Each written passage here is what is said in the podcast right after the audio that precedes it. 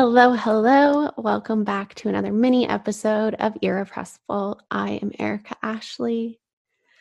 I think many of us have a fear of rejection in some way, in some area in our life, whether it's a fear of rejection in relationships, friendships, career, you name it.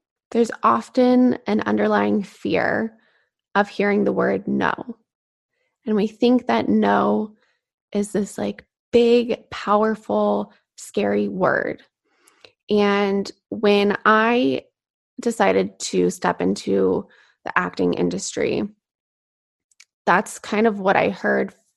I heard no a lot, but I also heard from kind of everyone around me, oh, you're stepping into a world of rejection. But I feel like we kind of almost live in a world of rejection all the time. And for me, it was never an issue. I never really felt unsettled by hearing the word no.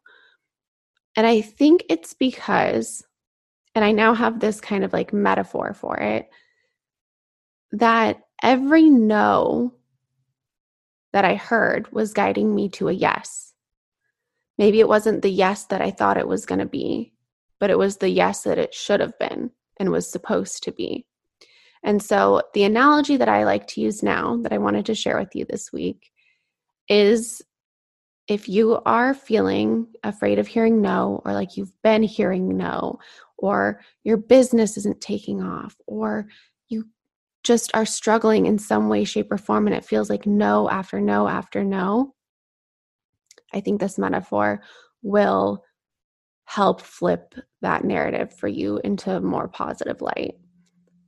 So think of when you go bowling, right? There's this long lane, and at the end, you want to hit all these pins. But when you're a kid, you put up the bumpers. And so you could throw the ball wherever the heck you wanted, and you knew it was going to hit a pin because it would just bounce from side to side until it got all the way to the end, right? It's kind of the same thing when you hear no. Look at that bowling lane with the bumpers up. You throw the ball, it hits one side, that's one no. It bounces over to the other side, that's another no. And you keep hearing no and no and no until you get to the end and you knock down pins and it's a yes. So, no matter how many no's you hear, how many times that ball bounces back and forth on its way to the pins, you know you're eventually going to get a yes, right? And if you can think of each one as guiding you to those pins, to the yes, it kind of takes the pressure off of feeling like, oh, they said no, now what? It's kind of like that saying that says, don't put your eggs all in one basket. If you're thinking that one bump on that one bumper is going to be the biggest yes ever and it ends up being a no, you're going to feel devastated and it's going to be really hard for you to move on to that next bumper.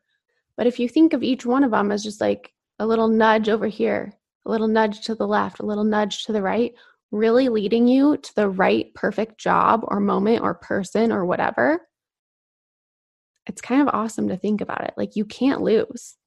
You really can't lose.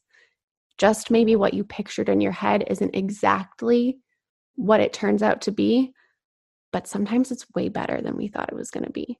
I actually think most of the time it's way better than we thought it was going to be.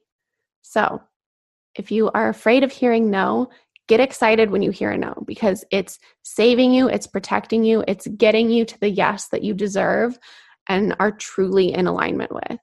And at the end of the day, nobody wants to end up somewhere where they're not happy and that they just thought they were. So put your bumpers up, hear the no, let it go.